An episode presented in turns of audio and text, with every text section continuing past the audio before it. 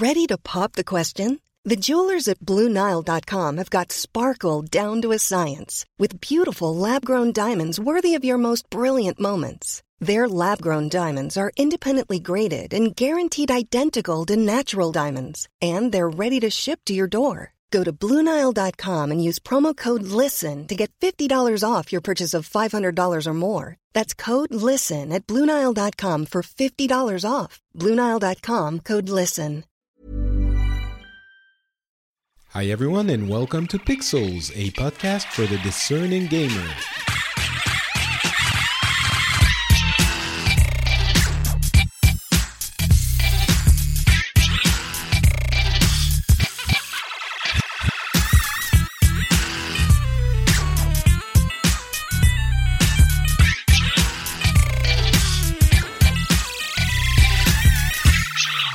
Everyone, and welcome back to Pixels, the show where we cover the news from the video game industry from the past couple of weeks or so. My name is Patrick Beja, and today I am welcoming to the show a first timer for this show, but you've been on my French gaming show a few times because you are French. So we're going to be two French guys speaking English on an English language show. Hey, Thomas, how's it going?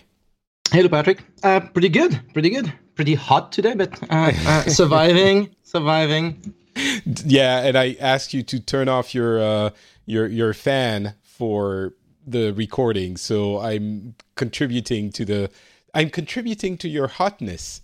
If yeah, we can put it okay. like that. I'm happy to sacrifice a little bit of comfort so I can talk with you. It's all good.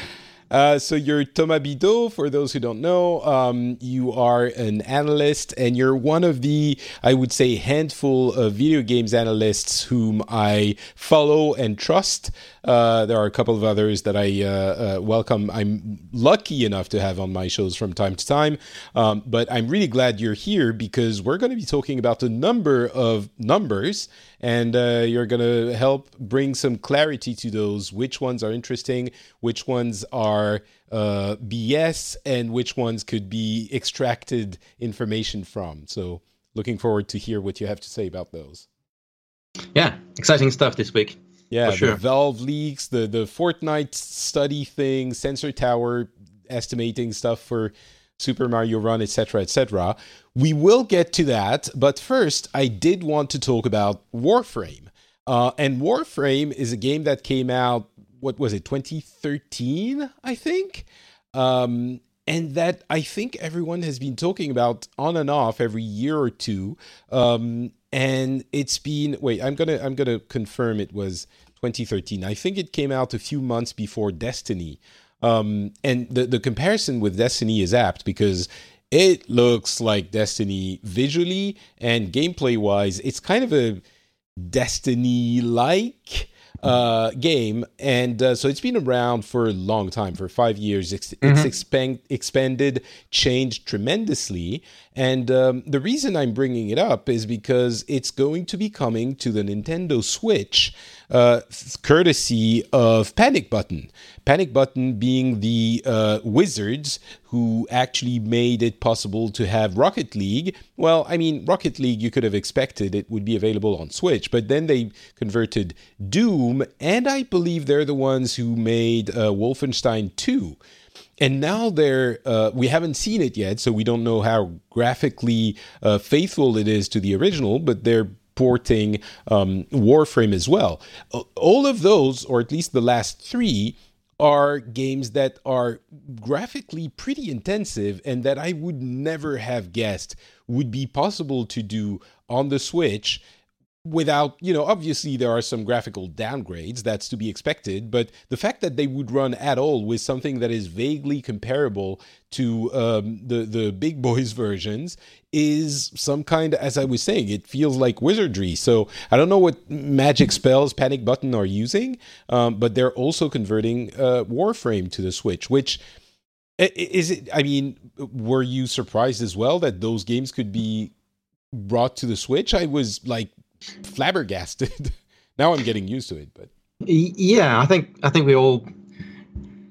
I think I was surprised. Um, I think the first hint of the Switch kind of bringing this sort of games in terms of, of you know fidelity um, um, environment was when they were kind of like leaking images of Skyrim without telling that Skyrim was coming to the Switch. That's true. And yeah. I was kind of, of, of, impressed by that. But now, I mean, uh, Warframe is impressive, but the fact that you know Fortnite, which is a much more recent game, kind of like released on the Switch, plays yeah, really that's well. True. Fortnite as well, yeah. Is, but I mean, Fortnite has has cartoony graphics, but still, it's it's pretty faithful. Yeah, it's very faithful. There's lots of um, the multiplayer is always complex because you need to have like something that can render like, the, the customized characters with a long line of sight over a big environment. So mm. these things are technically complex as well. Uh, uh, Warframe, in the way you know, we have lots of corridors, so there's a lot of occlusion. You can do a lot of optimization. That's not easy, but uh, the game is five years old. You would say, ah, it's it's probably a technical from a technical point of view they, they had more time to optimize how they want to do things. Uh, but yeah that that kind of a whole sort of uh, high resolution high fidelity games like 3d environments 3d shooters games that you would associate usually with either kind of iron pc or you know ps4 xbox one. Yeah. All those games coming to the switch is very interesting. I think it's Yeah. great for the console because it positioned them differently than previous generations of Nintendo consoles. And it's kind of like this is a serious contender on on many more levels than the, the previous generations. I think it's a pretty big deal for the Switch because they, they I mean, Panic Button again, praise uh, to the the that company. Um, I was going to say praise be. I've been watching the Handmaid's Tale, uh, the Handmaid's Tale too much. Um, the, the that company specifically is uh, doing some incredible work and. The fact that they are able to port those games uh, means that at least this generation's games that are not the most graphically intensive can be ported. Now we'll see what happens in a couple of years when we have another generation. That will be an entirely different story. But for now, um, the, it makes the the the the switch into something more than it than it was envisioned as by the gaming community. The other really interesting thing, by the way, is that this is going to again uh, bring up the question of cross-platform play. Uh, Sony is going to be, uh, of course, the game is not as popular as Fortnite because nothing is as popular as Fortnite, but this is going to bring it up again. So uh, I think whenever they're going to be um, releasing it, we don't have a release date, I believe, um, but whenever they're going to be releasing it, I hope Sony has an answer for those questions because it's to, as I said, it's going to bring them up again. I'm very confident that Sony's answer is going to be the same as as it's been for the past you know couple of months.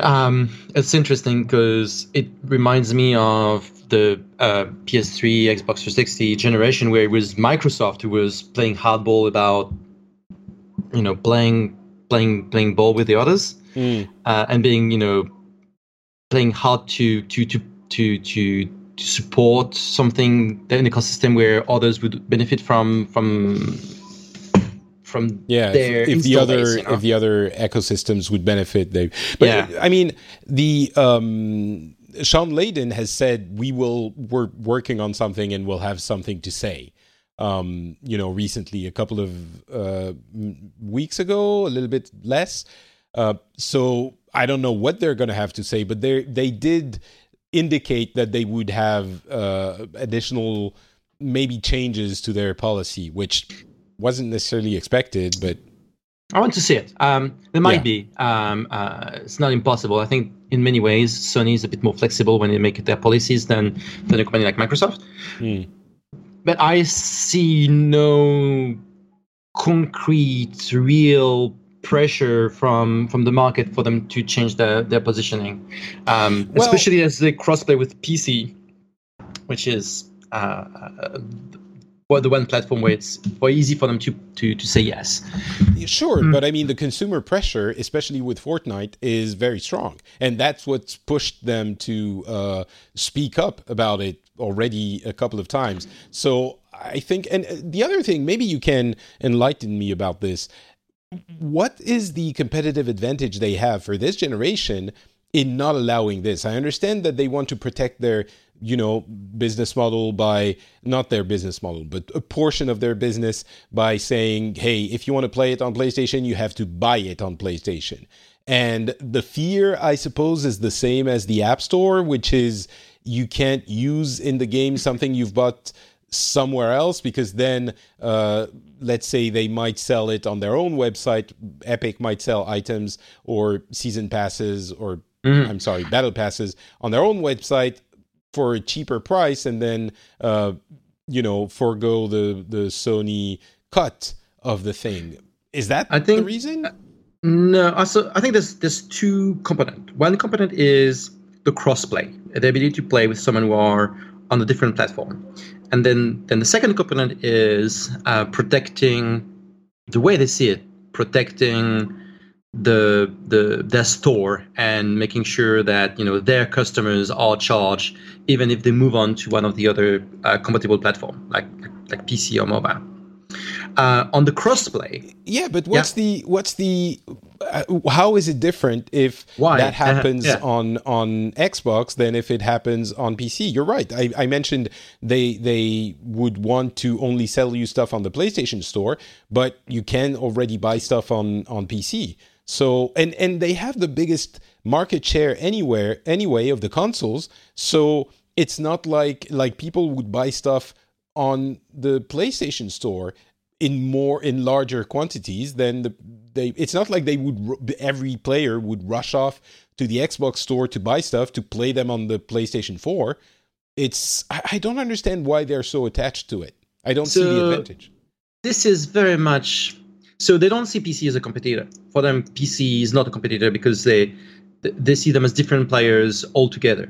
But they see uh, Xbox and the Switch in many ways as um, it's like it's not a zero sum game. It's like you play you, you could you if you open the window of you being able to switch from PlayStation to Xbox, then I open up the window to potentially lose you to uh, another ecosystem. So it's a it's it's playing so hardball yeah, to suffocate the hmm. options. Mm.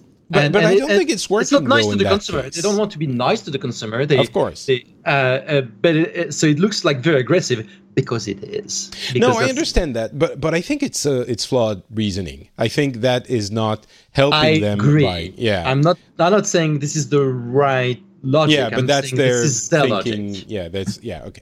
All right. Well, anyway, we talked about it uh, already, and I, I, still don't think it makes sense. And I think it's. Uh, I don't tend to use uh, I don't tend to to get angry about these kinds of things, but this one does make me angry. Oh, and by the way, Warframe. Getting back to the topic at hand, um, yep. I was comparing it to Destiny because it is very, very much like Destiny. It feels like a competent, poor man's, much more expanded Destiny. I say poor man's because it is. Uh, free to play well yeah but that's not why i was saying this. It's free to play.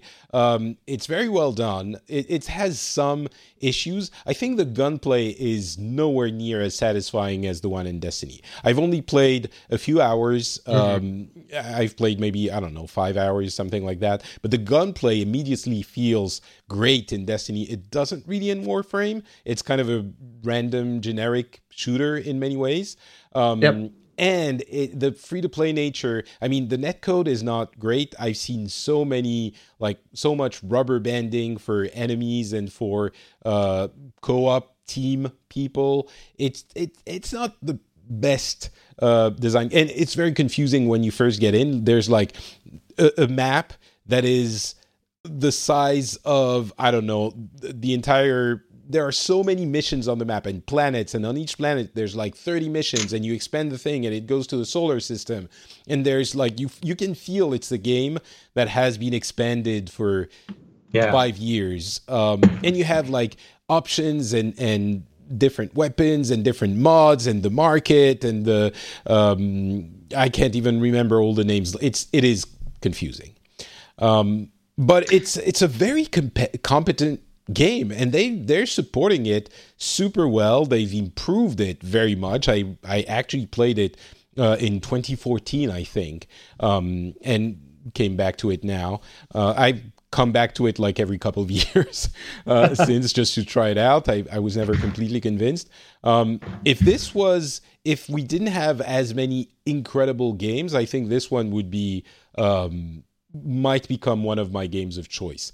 It's just we have other stuff that I'm interested in, but it's very competent.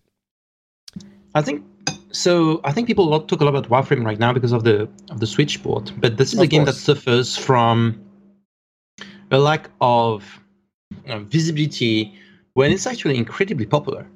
Um, I don't have the numbers top of my head, but from uh, Valve every year release the top games from from in terms of sales, and to do like you know there's like platinum, gold, silver, mm-hmm. and they all correspond to uh, uh, um, a number of sales for that year, kind of like you know like platinum disc. You know that's the equivalent. And in Warframe, if I remember correctly, was one of the very few kind of like independent game because I think the, the, the company's been bought since then. Um, was in the platinum category on Steam. Right. It's an incredibly popular game. Lots of people are playing it. Lots of people are spending money on it, but we don't hear much about it most of the time, even when there's an expansion. So the, the announcement that was done was during their own event. They have their own yeah TennoCon. TennoCon. I was going to say their own BlizzCon, but it, yeah, that's the that's the that's the proper name. And this is a very well followed event. There's a people care about the announcement they make. They they they have their own very dedicated community, and it's actually a significantly popular game. In many ways, for me, you, you talk about Destiny, and I think it's interesting because if you look from like you know core gameplay loop, Destiny is much more tight. Like you know you're talking about the gunplay, talking about you know like ah. Uh, it's a much, the, it's a more focused experience. Like it, it feels more polished. It's very pretty. The character design is amazing in Destiny. I like the character design in in in Warframe, but it's you can see like the, the team behind Destiny is Bungie. They have way more people. They have a lot of experience. Um, there's but, pretty you know, bigger budget behind it. it it's funny, uh, even even yeah. graphically, it feels like some kind of a Destiny. Uh, again, a poor man's Destiny. It could you could like. Yeah. I was playing it. My wife uh, showed up to, in the uh, office, in the home office, and she was like, "Oh, you're playing Destiny again?" And I was like, "No, this is this is Warframe." But even you know, from afar, you you might think, "Oh, that's that's the same game." But um, but you're right, and it's interesting because um, Warframe came out before Destiny, so the the, the yeah. art style kind of like I don't think was influencing that. But I think um, Digital Extremes, the developers of of Warframe, do something much much much better, which is bringing life to the game with the live development, really embracing that game as a service bringing new expansion all the time, bringing so they're they're, they're not perfect. They make mistakes. Um, their community is very vocal about those mistakes when they happen. But you look at the couple of mishaps that that Bungie had on switching from Destiny 1 to Destiny 2, from the, the way they manage the expansions. And, and by think, the couple of yeah. mishaps, you mean the 54 mishaps that they had. I was trying to be diplomatic to be gentle? Yeah, okay. Yes. uh, and it's interesting to see that Warframe not not as a as a, a polished experience, but you will realize that you can have a slightly unpolished experience. But if you have a good service layer, if you bring constant content to your players, engage with them, you can be incredibly successful. I think a good parallel, and these two games are, in many ways, uh, uh, in my mind, they come up together very often. It's Path of Exile and Warframe. I've managed to kind of like follow the same kind of route mm. indie studio making a game on an established genre, going free to play on something that was not free to play before, and by you know sticking with it, creating content regularly, engaging with the players, managed to build you know something very nice and successful, and that's something to to praise, and then something that that I think Path of Exile is a little bit better than than than Warframe in that sense. In in people seems to in my circle mention it more often, but I think we should be more attentive to what they, what they've done and what they've successfully done, and, and how it can become like a, a, a path to you know like get inspiration from. And you know, you're mentioning the uh, Valve numbers, and uh, this is a great segue segue to the leak that happened just a few. Well, not really a leak. Basically, uh, there was a setting that allowed people to view achievement numbers in uh, Steam, which helped them determine the number of players estimate from each game. It was a little bit more complicated than that. But for the sake yeah. of argument, let's say we now have the old time player estimate for every game on Steam. There's like 13,000, I think. Um, and we can see which ones had how many players. It, Warframe is number eight in that estimate with 16 million players. You know, for a game that is barely mentioned when we uh, talk about the successful games, uh, it's it's really worth pointing out. And by the way, number four is Unturned, which is a free to play game which I had never heard of. Never. Um, uh, yeah, I had I had heard of Unturned because of that, because it's a kind of a, right. a, a, unconsidered game that's actually been incredibly popular on on on Steam. Uh, 2016 2017 i think it's not as it's not coming up as often now than it was like two and three years ago mm. uh, but yes yeah there's a there's a number of these odd game that that are you know below below the radar, but there's a engaged community and and, and many players uh, are playing them, and it's it's yeah, refreshing it's a... to see those numbers because you can you can you can see those games emerge. And if you look at uh, you know before Steam Spy had you know their methodology kind of like uh, hindered by the new uh, settings in the Steam API and the Steam platform um, you could see these games, but because the West Steam Spy is, is, is an always available uh, uh, data set, you very few people kind of like, oh, I wonder what kind of like surprising game is doing really, really well. But I think you could you could see Unturned uh, already kind of like showing up in these uh, numbers. Yeah, well, I, I wouldn't have expected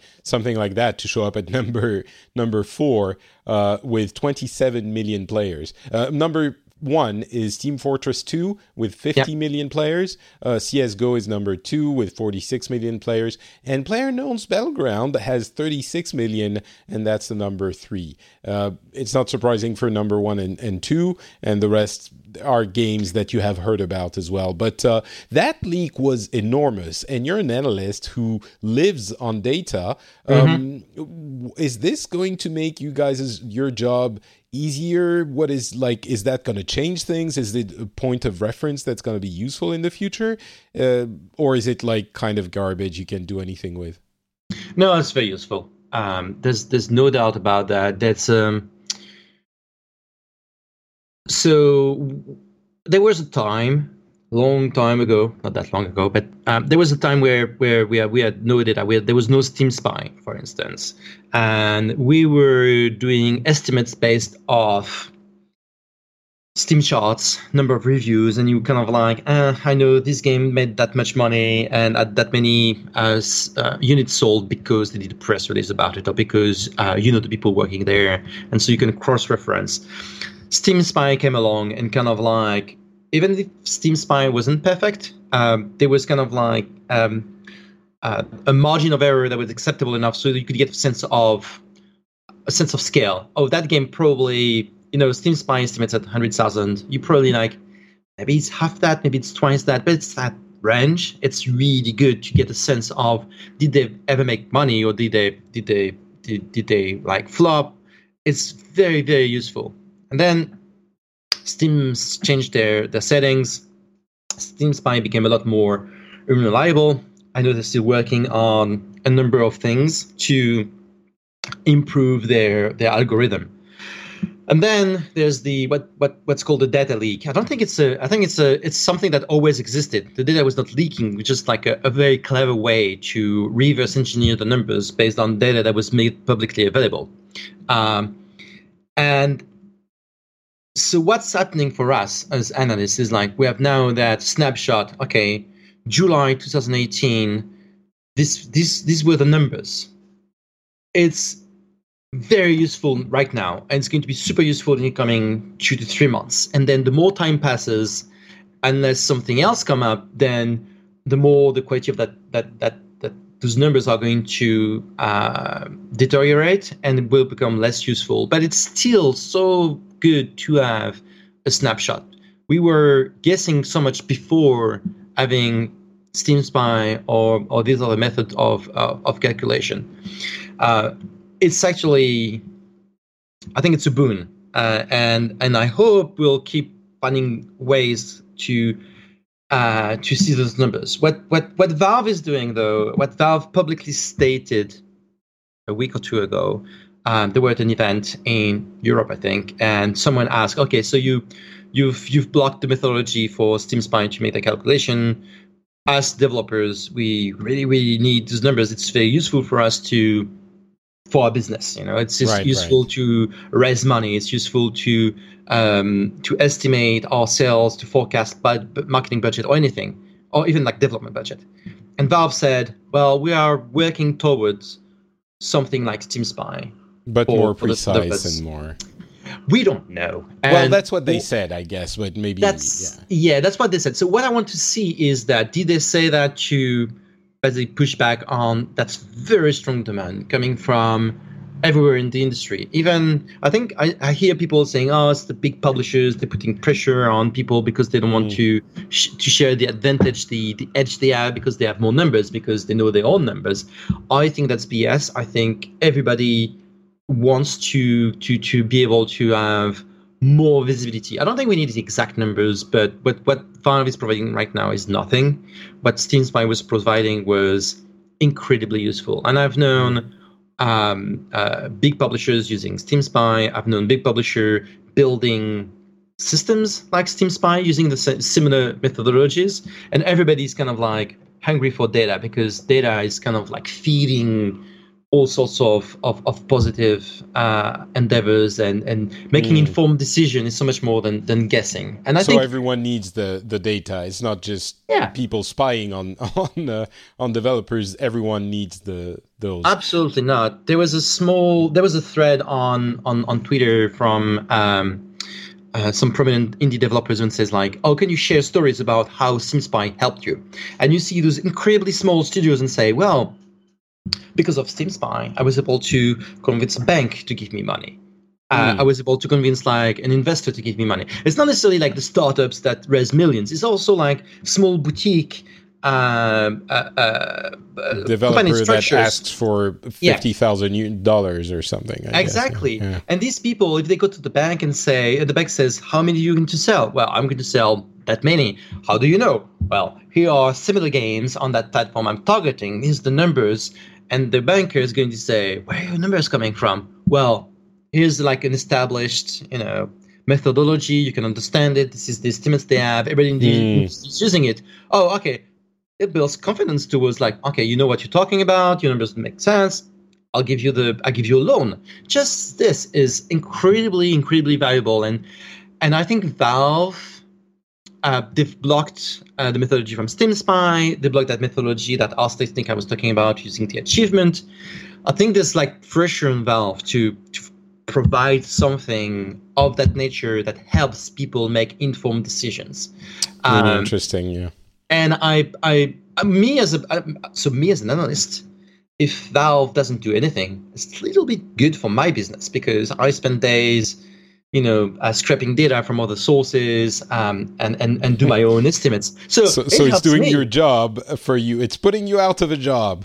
Yeah, but uh, to be fair, I'd rather be put out of a job of crunching those numbers and be the kind of guy who has a secret recipe who can like make good estimates about how many cells there are. Right. I'd rather I'd rather have this data freely available to everyone and then get hired to help people understand the numbers, uh, go Put them deeper in into the context and yeah, yeah. Exactly. That would be so much more interesting to me than than than, than that. And so that's kind of what I hope will happen. That's what they said they were going to do. So we'll Yeah, we'll have to but it's wait a and very see. Yeah. interesting, very interesting developments because they it puts really much much more pressure on Valve than it used to be.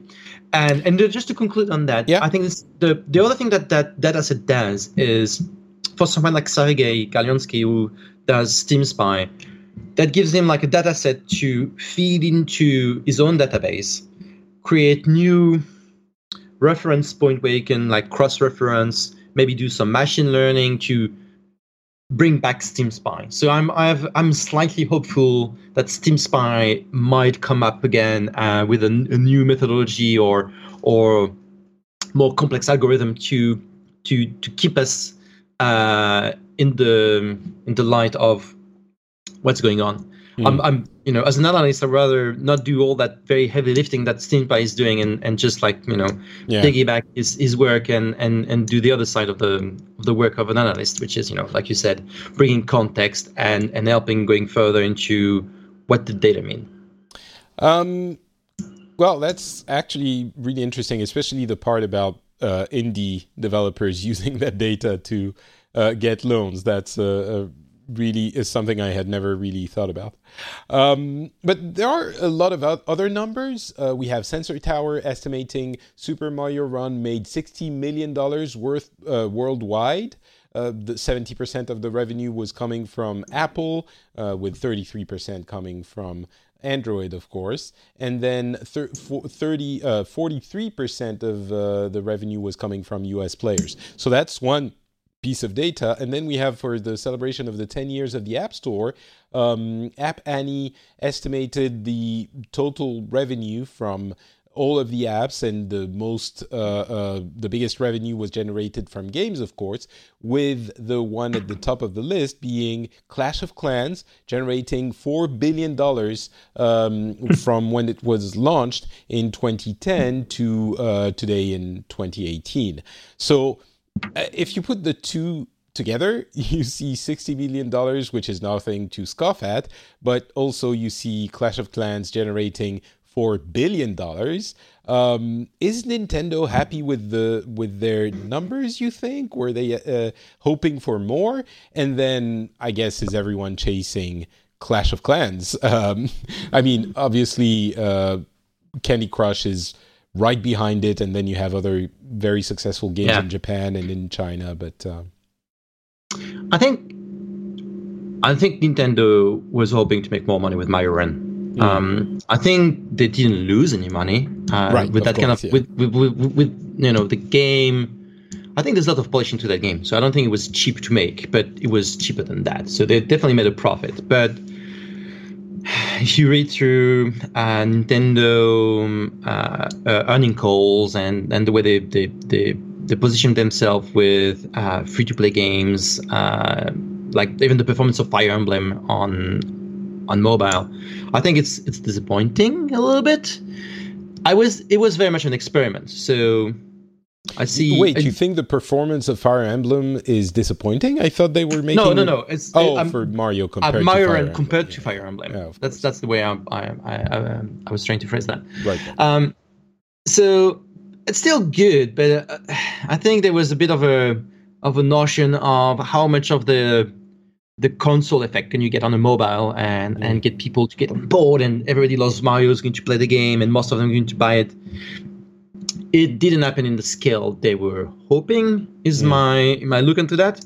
So i think this means that they are not necessarily going to pursue similar setups. I mean mario run was very weird in its business model compared to what usually happens on on the app store. Right the so, free to try thing which they touted. And and you have to think if they don't manage to make a lot of money you know quote unquote a lot of money with Mario, what other franchise is going to make a lot of money with that model? That was the maximum they could make, I imagine. Yeah, well, you look at the big Nintendo franchise. I mean, Pokemon as its own uh, through the Pokemon Company and Niantic. You know, that's the own thing going sure. on. I, I mean, on I mean, if they're if, if they're going to do it through free to try, meaning you have to pay one fee to unlock the full game, and that's I think, it. Yeah, I, I don't think they're going to try that too much again. I don't think they will. They're going to do that again. Um, I think they will stick to for anything that that feels quote unquote premium. They would stick to consoles uh, and their own consoles, and what they will do on mobile is what they've done with um, Animal Crossing, with Fire Emblem, and boy, and more like uh, sadly more traditional free to play games on mobile. Uh, I'm not a I mean, Fire Emblem was was was was fine. I'm not a big fan of what, what they did with Animal Crossing. I'm not a big fan of what they did with Magikarp. Um, it feels a little bit at odds with the brand of Nintendo. Mm. So I think it's a little bit uncomfortable for them because they would love to have a premium experience on mobile, but but Mario Run didn't transform in a large enough scale for them to justify to invest into like a Zelda game on mobile or something. Right, right. It's but you don't think so? You don't think they would dirty those premium brands with free to play business models? Like they wouldn't do a free to play no. Zelda where they would sell stuff and energy systems and stuff like that. I don't, I don't, I don't see them do that. I see them. There might be other franchises in the type of Fire Emblem where, mm. let's say, the the gameplay style, you know, that that suites of characters that you accumulate, kind of lends itself pretty well to to free to play. Unless you have a franchise that is into that framework, and and even like you know Pokemon would be into that, but they they, they would probably stick to Pokemon Go for now. I could see I, them. I could see them go the route everyone else is going, following Fortnite, which we're going to talk about in a second, and do some kind of battle pass, like battle pass enabled game, because that's not as dirty as the usual free to play, um, and everyone is accepting of that model. So maybe, but yeah, I don't know. Yeah, hmm. you might be onto something here. I um I could see this being considered and looked at. Um, I think it, it does work with Fortnite though because of the multiplayer element and that kind of like very long replayability. But sure, multiplayer Zelda on mobile. There you go. That's that's your your game. Uh, yep. I will be requesting royalties from Nintendo when they uh, release that. Absolutely. But I tell you what, I'm still so impressed by how successful Fortnite have been on, on mobile. If you had yeah. asked me, uh, you know, like nine months ago, how, how well I think it would have gone, I would have been very, very skeptical. Uh, I'm still surprised. I'm still shocked. I mean, I, it's not like I, I don't believe it. I absolutely believe it. It's just like it, it's not something I, I, I saw coming. And you know, it's well, for PUBG as well. Let, us talk about this for a second. Um, we did mention last episode that both of those games were actually mobile games now. Um, they have the vast majority of their players on mobile, both Fortnite and PUBG. Um, and to follow up on that, there was uh, an analysis. Uh, what's the name of that company that released those numbers? Uh, um, that surveyed a thousand players who play Fortnite and who released a number of pretty incredible numbers, um, namely the fact that 69% of those Fortnite players had bought, had made in game purchases, and that they had spent on average, the, the people who did buy something had spent on average 85 bucks, which seemed like insane numbers. I understand you have the selection bias of asking people who already play the game and who play the game regularly, so they're engaged players. But even amongst a population like this, 69% is a crazy number. And you were telling me the methodology is kind of bullshit and they, they those numbers shouldn't be trusted. But even if it's like a 40% conversion rate. And I can believe it would be given the nature of the Battle Pass that is really attractive to players who are playing regularly it's still impressive, but so you, you don't think those numbers are trustworthy or? So the I I mean there's some elements of that study that are interesting, but the the thing that people uh, picked up in the headline, and I'm a bit disappointed by some of the trade media who, who decided to do the headline with 69% of, of Fortnite players um, uh, are buyers.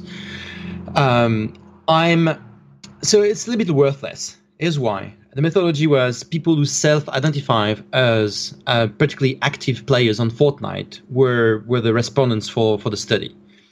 Um, there is a there's a confirmation bias. If you've already spent money on Fortnite, you are much more likely to consider yourself as uh, Fortnite active players.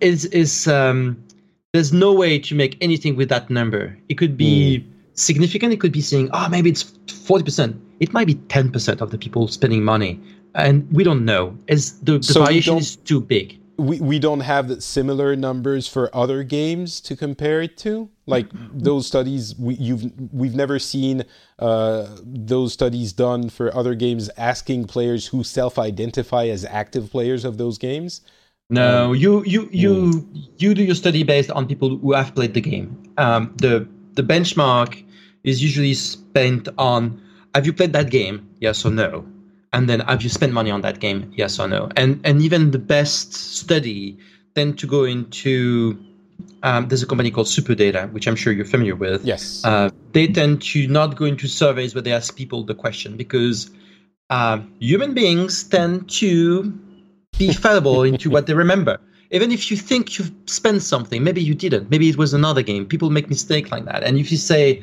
I think I spent hundred dollars, and then in reality it was like two hundred and fifty, or it was ten, you, we make mistakes all the time.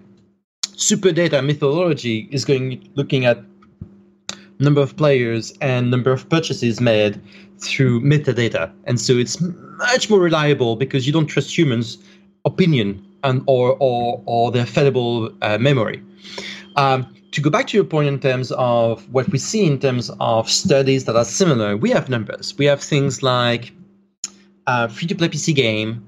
The, the, the kind of like accepted numbers is usually you have like eight to fifteen percent of the the of the players who are actually paying players. You have games that are like World of Tanks, are known as exceptions with very high percentage of players because they have something like um, like the pass with a subscription that's very very enticing. But thirty percent is kind of like considered high in the industry.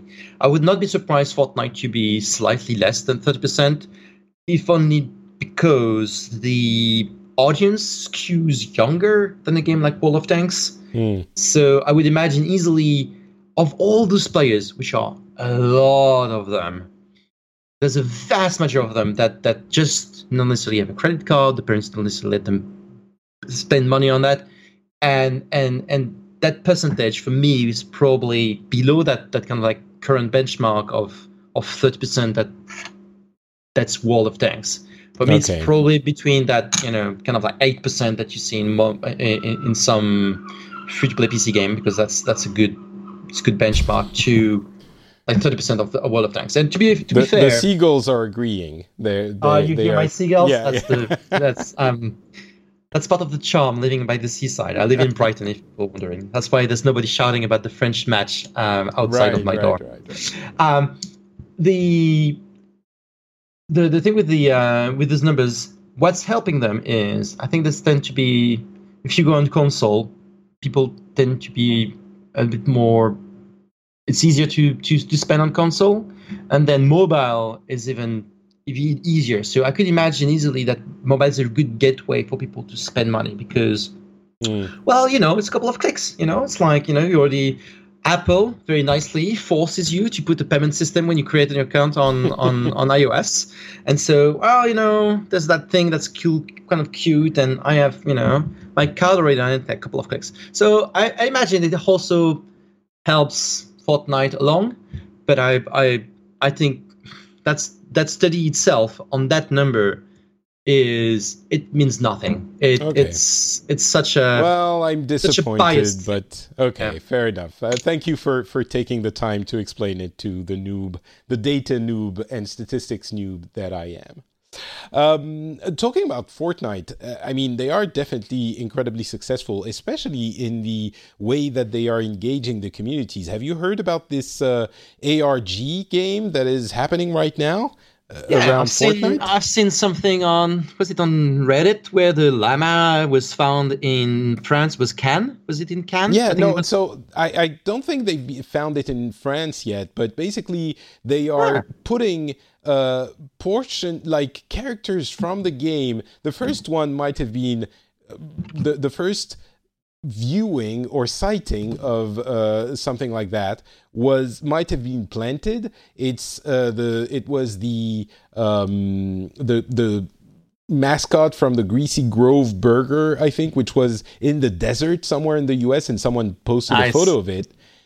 And and then uh, just two days ago, um, people started seeing Fortnite llamas in European cities, like in the actual cities, in the streets. Uh, the first one was, I think, in London or Germany, and there was another one. And people, um, uh, people thought it would be in France, but then it turned out it showed up like in the Netherlands or something. And Fortnite season five is com- is beginning in just a couple of days. So this is a uh, you know marketing PR uh, communications thing for the um, the the release of the new season, which of course you're gonna have to pay for the season pass for the the mm-hmm. battle pass for. Um, it is a stroke of genius again. Um, it, it's so well done. It plays on every impulse of uh, gamers that they want to have more to do with the game that they enjoy at that time. It's really well done. So just again wanted to tip my hat off to Epic, who are doing an incredible job with every so, aspect of this game. I tell you what, Epic has been. I mean, Fortnite before they went with the battle royale mode, because that's what we're talking about right now. Yeah, yeah. We don't talk about anything else. Um, they've managed to take an existing game that was kind of flopping in a very short time frame develop that mode that's actually pretty solid i mean that that's uh they, they've done it like in three or four months to to put it together and they do the first release? That's amazing that and i think it was let's mm. say hmm. six months maybe but it's okay. it's incredibly quick. Um and uh, of course you know epic is very talented. They have lots of in, you know very good people working on the engine level. So uh, they have a capacity that very few uh, studios have. But I, I agree with you. I'm impressed with okay switching switching around, see you have a hit, take the ball and run with it in such a impressive way. I was impressed with uh, the ability to make the deal with the Avengers and the Thanos mode so quickly when the game is still kind of like you know the the the, the paint is still wet, you know. Yeah. And then they I mean, it was everything. The business model was super well done. The communication around it was super well done. The way they're yeah. engaging the players in the game, changing the map from season to season with the cracks appearing in the sky and the, mm-hmm. you know, things that are being rumored, like the tilted towers were supposedly going to be blown up by the big rocket. And it turned out that wasn't what was going to happen. And like they're creating a narrative within that game that has no business having a narrative, but it's respectful of that silly 100 players come in and you know there's no story really but they're building a, a, a, common thread throughout the seasons and an evolution to get people to keep people interested. I mean again everything yes there's a lot of uh, luck and just happenstance. It just happens and you can't always control that lightning in a bottle effect. But then yeah. as you said taking the ball and running with it in the perfect way. They're really yeah. incredibly and like they're to be commended. It's not just we copied PUBG and that's it. Like they actively did, did a lot more to make the game that successful. And they've managed to do that while running things at the same time in parallel. It's very easy for a, a game company, especially uh, one that self-publishes, that's not known for its publishing arm. You know, Epic is known for development, its technology. It's not known for right. its marketing initially. They've managed to uh, be able to have like parallel discussions to put things together and and not lose any momentum from one to another. That llama thing with you know things popping up all over Europe. You have a number of people working on that. Yeah, yeah. It's I, not happening out of nowhere, and you know, hit the right tone, go into the memes, like like stay in tune with what the, the community is about. That's not easy. People, it looks easy because it's well done, but it's not easy. It's mm. very difficult to actually engineer that, not be delayed, and and and you know hit the schedule and always have those crazy things happening. And it's no surprise that so many like we always we always we almost have too many things happening on Fortnite. I'm getting sick of hearing about it, but at the same time, it's amazing because they, it's not just oh someone is writing yet another article to uh, get you know their uh, daily article on Fortnite to hit the number of views on their website. There's mm. actual things happening. You've it's been just reading like Polygon. I've not. I've, I've I'll, but you know me. I'll look at numbers and I see uh, numbers of articles on Fortnite every month, and it's driving me crazy because it's so much all Yeah. the time. No, I, I that- I mean, uh, well. uh, Polygon and not they're not the only ones, but they certainly know uh, how to push a game that is getting people to click. Uh, it's my main source of gaming information, by the way, so I love them. But uh, um, so yeah. Anyway, uh, the the the the that is, I think, the person who is in charge of communication on Fortnite should get a raise. However much they're being paid, pay them more because they are genius. um, all right, that is going to be it for the main topics. We're going to run through a few additional uh, topics really quickly. The first one is that 20 minutes video of playthrough of Anthem, um, which have you seen that video? Have you have you watched it? I, I didn't watch the whole of it. I I'm I watched little chunks of it. Okay, I would recommend anyone who thinks they might be interested in Anthem to go and, wo- and, watch the entirety of it. It's basically a uh, 20 minutes mission commented by the developer. And it is exactly what they would have needed at E3. I, you know, if uh, the person in charge of comms for Fortnite needs a raise, uh, the person in charge of the way Anthem was presented at E3 for EA needs to be slapped around the face with a fish.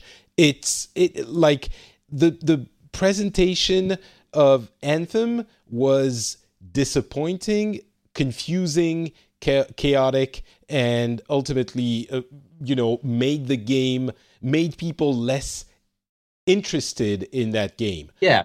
That 20 i think everyone agreed. And and we kept hearing from people who had seen it in the live playthrough behind closed doors that the game actually looked great.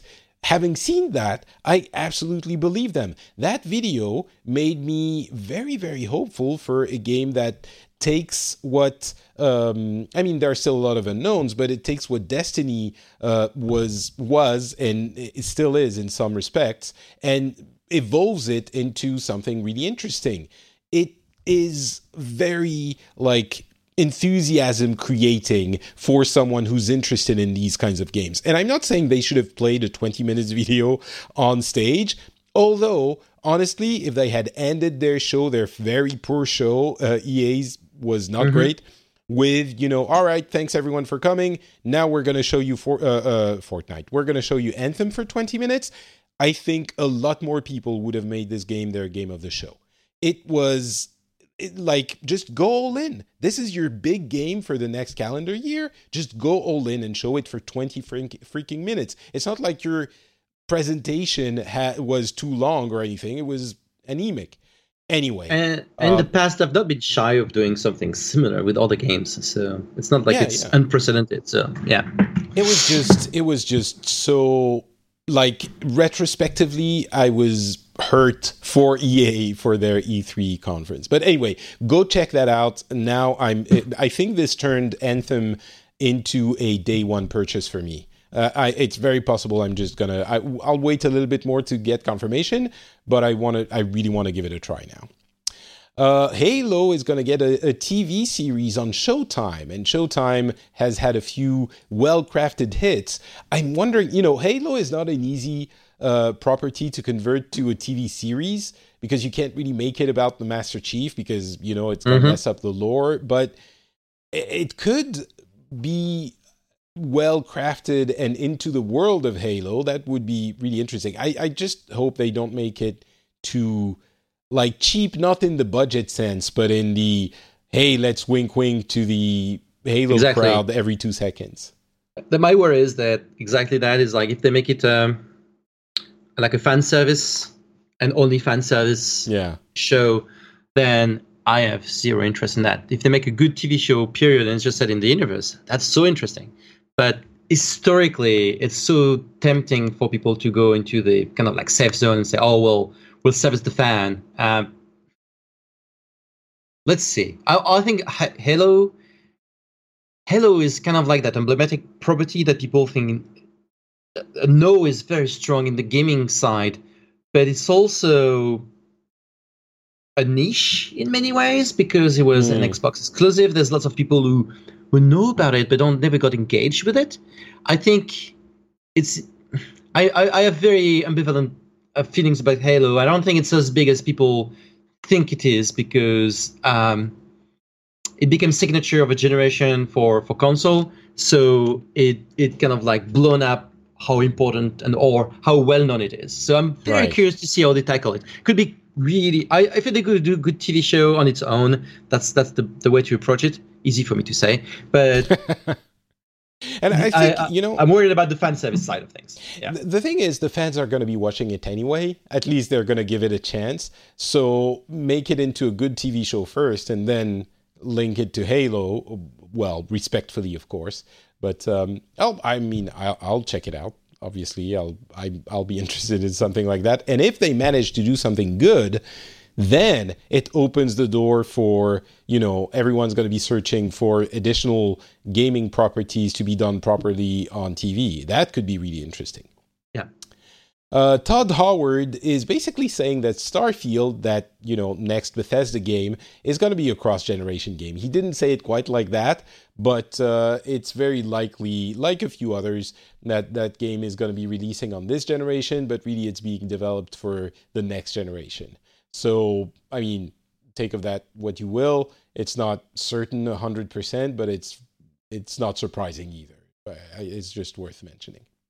I think it's kind of emblematic. You slight aside because you know talking about E3. I think Bethesda had a very weird E3 as well, mm. where in the past they've been so successful about showing stuff that nobody expected, and like, and it's coming in six months. Oh my god! They have Elder Scrolls Six, they have Starfield that we don't know much about. It's too early to talk about them.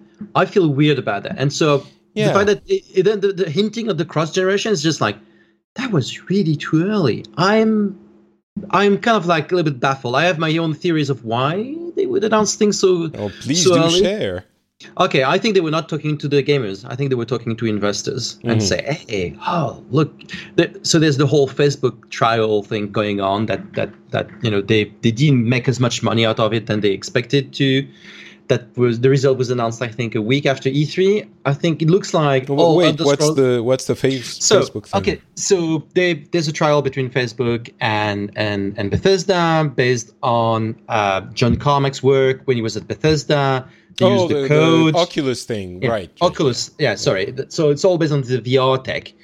There was a first judgment that was passed that we're going to be given 500 million dollars and then there was a there was an appeal in the appeal they said only 250 million they also exonerated uh, individuals specifically like um, uh, uh, uh mr Iribe, uh, one of the uh, the ceo of, of oculus and Brendan Iribe. I remember his name. Um, and so I, the way I read it is kind of like, oh, but look, we have those fancy things coming up. You know, Elder Scrolls is so big, blah blah blah. They showed they've they've literally had someone who could have potentially worked a day on that that that the teaser trailer for right, Elder Scrolls right. 6, not telling you anything. And so not Bethesda. Bethesda is like Fallout 4, well, it's coming. Like six months later, it's out. And it works so well for them. There's no reason for them to do I, that except talking to investment like people i imagine. That's my theory. Yeah i could i could see that for sure because it, it made no sense. And, and as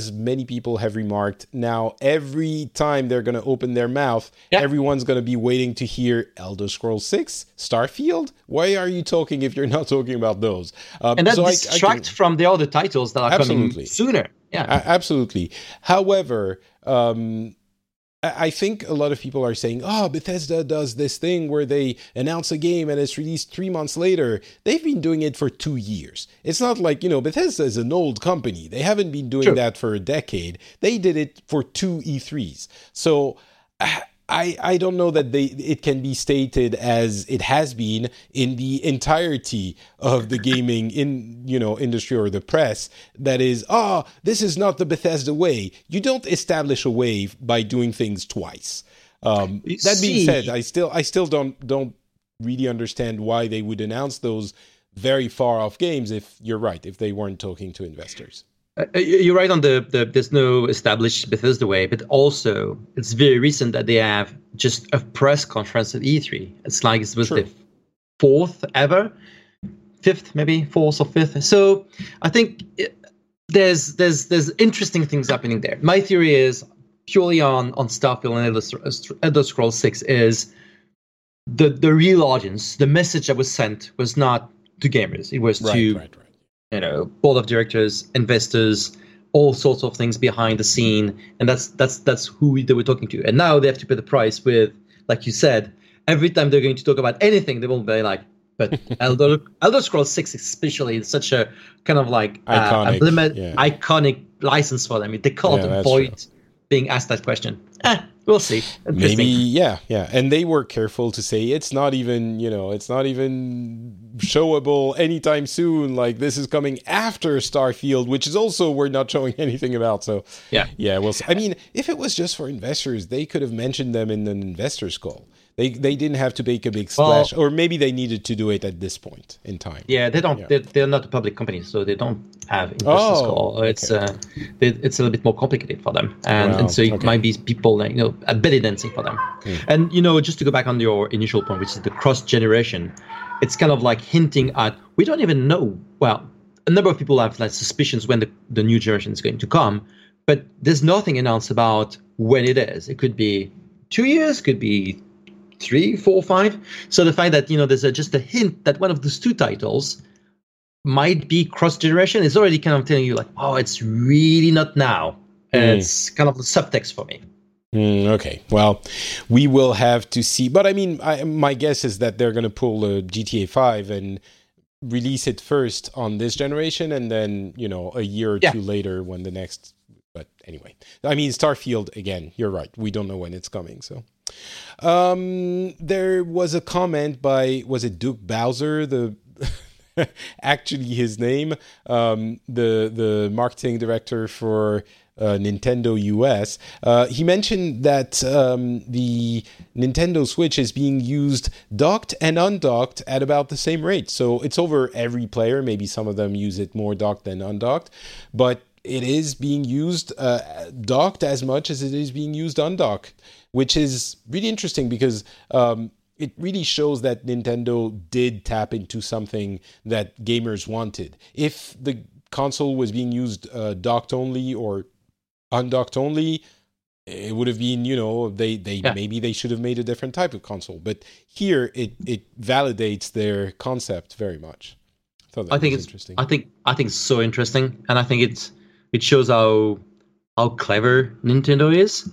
And I I suspect um, not not all of it, not most of it, but a good portion of it is of the undocked time is is the the second screen. You know, someone else watching TV and you just play in your bed next to them, mm. uh, watching TV at the same time, or you know, you have your your your partner is sleeping next to you. You don't want to put the TV to to wake him or her up, and you just play on your small small thing next to them.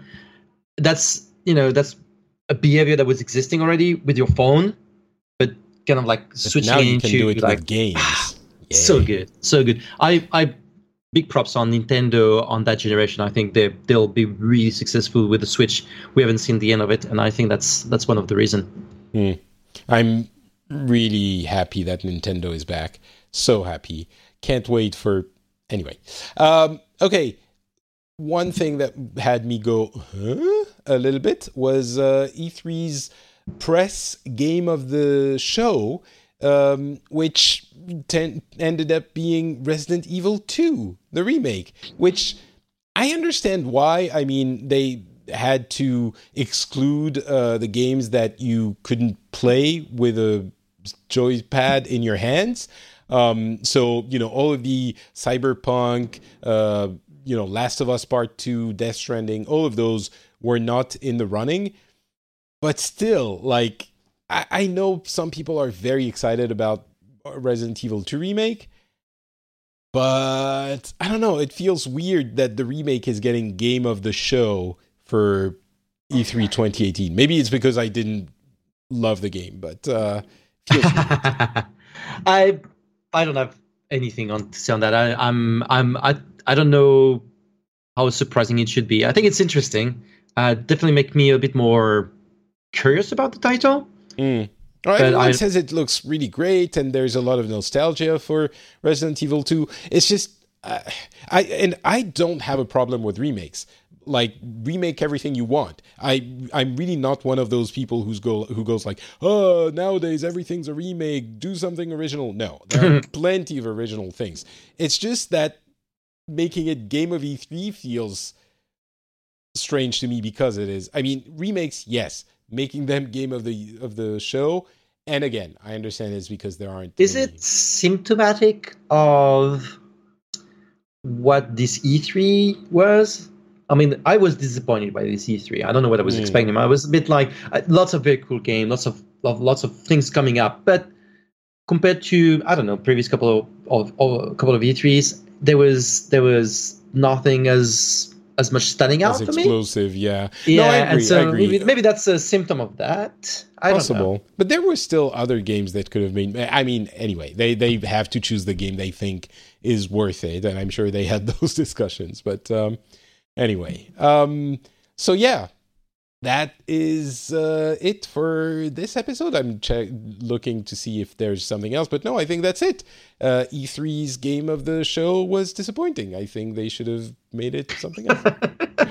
um, that's yeah, as I said, that's going to be it for us. Um, Thomas, why don't you tell people where they can follow your very enlightened teachings about the wonderful industry of statistical and uh, intuitive analysis of the gaming industry? Um, I think they should look at me, look for me on Twitter. Uh, my Twitter handle is uh, icotom, I C O T O M.